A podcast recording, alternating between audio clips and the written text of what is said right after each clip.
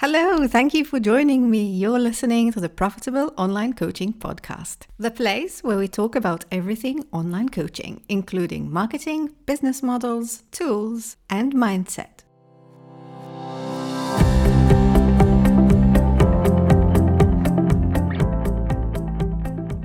Hello, thank you for joining me again today. Welcome to the second episode of the series Lead Generation for Coaches. And today we're going to talk about referrals. So, referrals are usually one of the very first forms of leads that we get in our coaching business.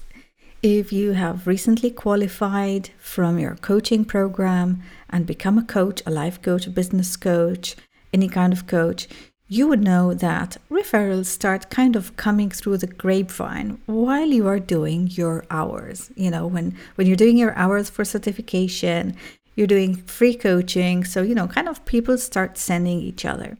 And you may have realized that, you know, perhaps most of the time they're not exactly the kind of people you would love to work with. If you relied on referrals before, you probably also know that they're not extremely reliable in the, in the sense that you know you cannot really predict how many leads you're going to get how many people are coming. So you know one month you might have two and the next month you might have 10 so you might think of course this is a very unpredictable source of leads for me to build a business on. And I do agree, um, it is not one of the most reliable ways of building a business, but it is nonetheless one of the first and most effective strategies and the fastest ones. It works really fast, of course, when you start working at it. And again, if you have a referral strategy, so if you build a number of things, which we're going to get into in this episode, it's going to get meatier as we go in. If you build a number of things to have actually a clear strategy for referrals, you can actually build momentum over time which means that your referrals will be more consistent. And there are ways of making sure that you also get the right people through referrals, because that is the biggest headache. Wasting your time talking to people online or on discovery calls who aren't then turning out to not be even remotely interested in what you're saying and definitely not a good match. So you know, you do want to have a referral strategy because if you don't, you're going to get them anyway. Chances are you're going to get the wrong people and it's going to be really frustrating for your business. So, here are four ways to start your strategy, your referral strategy to make sure that you start attracting the right people. So, the first thing you want to do is tap into your existing network. So, take a look at the network you have. Maybe you used to have a full time job, maybe you used to work somewhere, maybe you have a network from one of your hobbies or one of the social groups you attend. Take a look at who exists in your network and have a bit of a think. See if any of these people might have access to the kind of people you work with. So, that is the first thing. Tap into your own audience. The second thing is make sure that you let everyone, especially the ones that you know are connected to your potential audience, let them know who you help, how you help them, and why you do it. So make sure that every touch point they come across, even if it's not a business touch point, even if you're friends on Facebook, even if your friends maybe perhaps even also still connected on LinkedIn, maybe you meet face to face make sure that somehow they know exactly what you do and who you do it for. You need to make sure that they know who to connect you with. If they don't know who to connect you with, they're going to have difficulty sending the right people your way. But if they do, you know, people love to be useful. People love to connect each other. So if they do know someone that can help you, they will certainly send them your way. Now you're probably thinking, oh, but I've been doing the same thing for a long time and people misunderstand it. And, you know, I'm having difficulty getting the right referrals from the people I already know that have access to the people I want to work with. So, what you want to do in such a case is you want to change your messaging, make sure your message is simple. Don't think of the people who have the struggle, don't think of your prospects, don't think of your ideal client. Your ideal client is now the person that is going to refer you. So you need to use words that they can easily repeat to explain what you do. And if this means simplifying your message for them, if this means talking to them and maybe telling them that, you know, you kind of pivoting a little bit. So, you know, you could start a conversation saying that you're pivoting, even if you're really not, you're just kind of fine tuning. You can sort of start this conversation and let them know that, hey, now you are working very specifically with these kind of people. It gives you an opportunity to talk to them about the kind of people you're not working with, because that is extremely important. If people have sent you referrals you didn't like before, make sure you mention those people as the kind of people you are not working with, because by exclusion, it kind of makes things a little bit easier. So you need to arm them with the words that they're going to use to refer you. You need to arm them with simple words that they understand so that they can very easily pass on the message.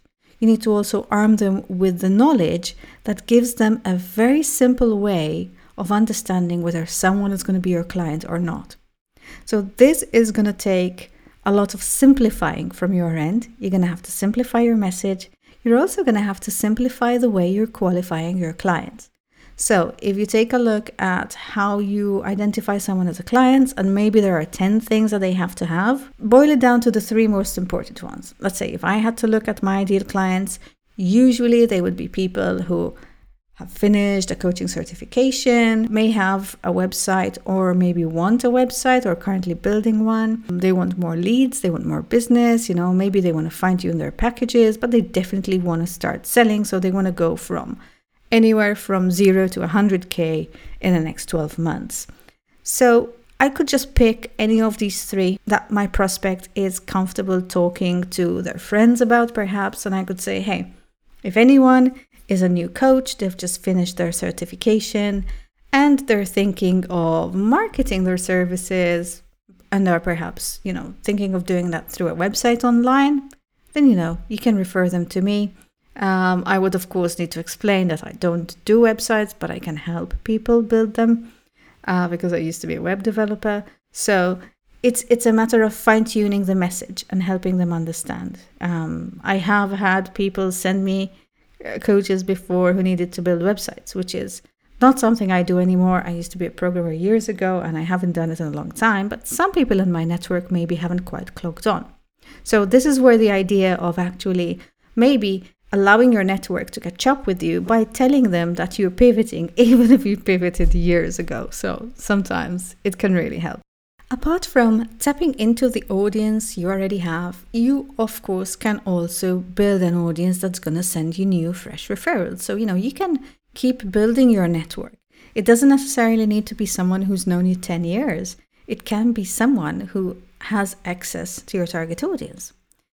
Maybe these are people you already know, so try and sit down and make a list of people who already have your audience. And then list five ways in which you could get to know them.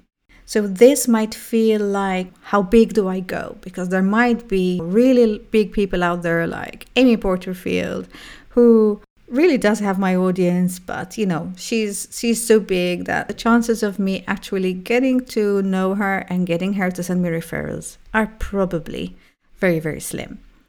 Especially because she's a, a large business owner and she doesn't have much time.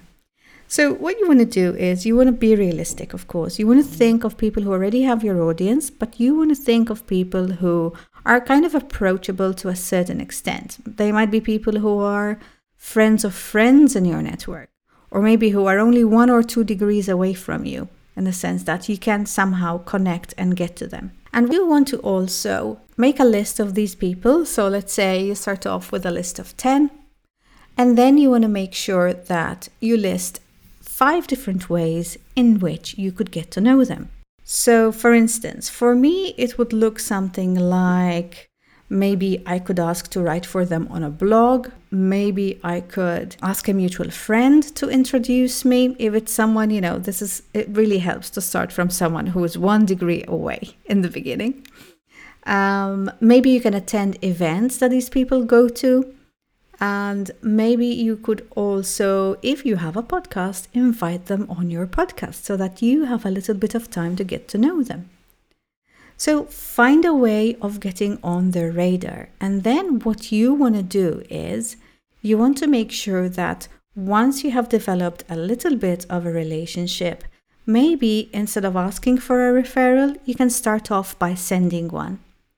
So the fact that you can actually send them a referral is going to be a big indicator that these are actually the right people to connect with. Because usually, if they have your audience and you have theirs, sort of if you're targeting the same people but you're not competitors, then you're going to make great referral partners. And of course, there are many different types of referral partners. So it could be simply a friend that's sending you a connection, in which case you may just send them a gift in exchange. You could be dealing with someone who is purely ready to work on a referral relationship with you, but on a business basis because there isn't maybe a deep or long friendship behind. And these people, you can offer them a commission. Um, if there are people that have worked with you, these make fantastic referral partners. You can ask them for a testimonial. Maybe you also have some pictures with these people, and you can actually help them spread the word about what you're offering. And of course, they are in a position to recommend you to others because they have already used your services. So, what you want to do is you want to perhaps also either just offer them a commission or you could create a fully blown affiliate system. Now you might say, oh my goodness, aren't affiliate systems for like these big software companies and these big coaches and you know they involve really complicated software and I can see people, you know, get really uh, tech scared when you talk about these things. But there are actually some very simple tools that you can use out there. Um, very often, payment tools, for instance, my tool of choice is Thrivecart and it actually automatically offers you the option of creating affiliate links for your clients. And they will actually have a place where they can log in and they see all the affiliate products that they can sell for you so it becomes really easy. Of course especially when you're dealing with coaching and with online business if you're selling a group program or a one-to-one program you're going to need to supply these people with maybe email templates that they can send to their list maybe with templates for their social media posts and sales pages, so that they can actually have all the tools they need to promote you better and better. So it's kind of become a different kind of referral strategy now. They're not doing referrals one to one for you anymore. They might be doing referrals that are one to many. So they're talking to their audience by, you know, sending a blast mail shot to all their email list or you know, talking live on Facebook or on social media where there are multiple people watching them. So, this is a very good way of really reaching more people more quickly. And of course, it's really important to include these people because people who already believe in what you offer and have an audience who trusts them are going to really shorten that period that your audience needs to go from complete stranger to trusting you and buying from you. So, as you can see, referrals can be an amazing source of leads. And of course, the most important thing, which I'm going to close with, is ask. Ask people for referrals. Ask individuals, ask people you've just met, talk about potential collaboration with people who jump on your podcast. Ask your clients to refer you. Ask them if they're interested in becoming your affiliates. Ask, ask, and ask and your referral network will grow, grow, and grow. Okay, so that was my final message. We've come to the end of the episode. I wish I could have gone way deeper today, but of course, our time here is limited. And if you would like to ask any questions, feel free to go to our podcast, which is stephaniefiteni.com slash podcast. And you'll be able to find the show notes for today's episode, which is episode 45. And join me again next week when we talk about inbound marketing, which is my absolute favorite form of marketing. Thank you so much for being with me today, and I look forward to being with you again next week. Take care.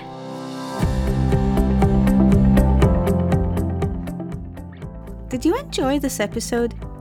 If you did, please share it with friends and colleagues and anyone you think is going to find this useful. If you'd like to give me some feedback, leave a review on iTunes or a comment on the YouTube channel. Don't forget to subscribe on your favorite podcast app or YouTube. Whatever you do, make sure you don't miss the next episode because we have more juicy content coming your way. See you in the next episode.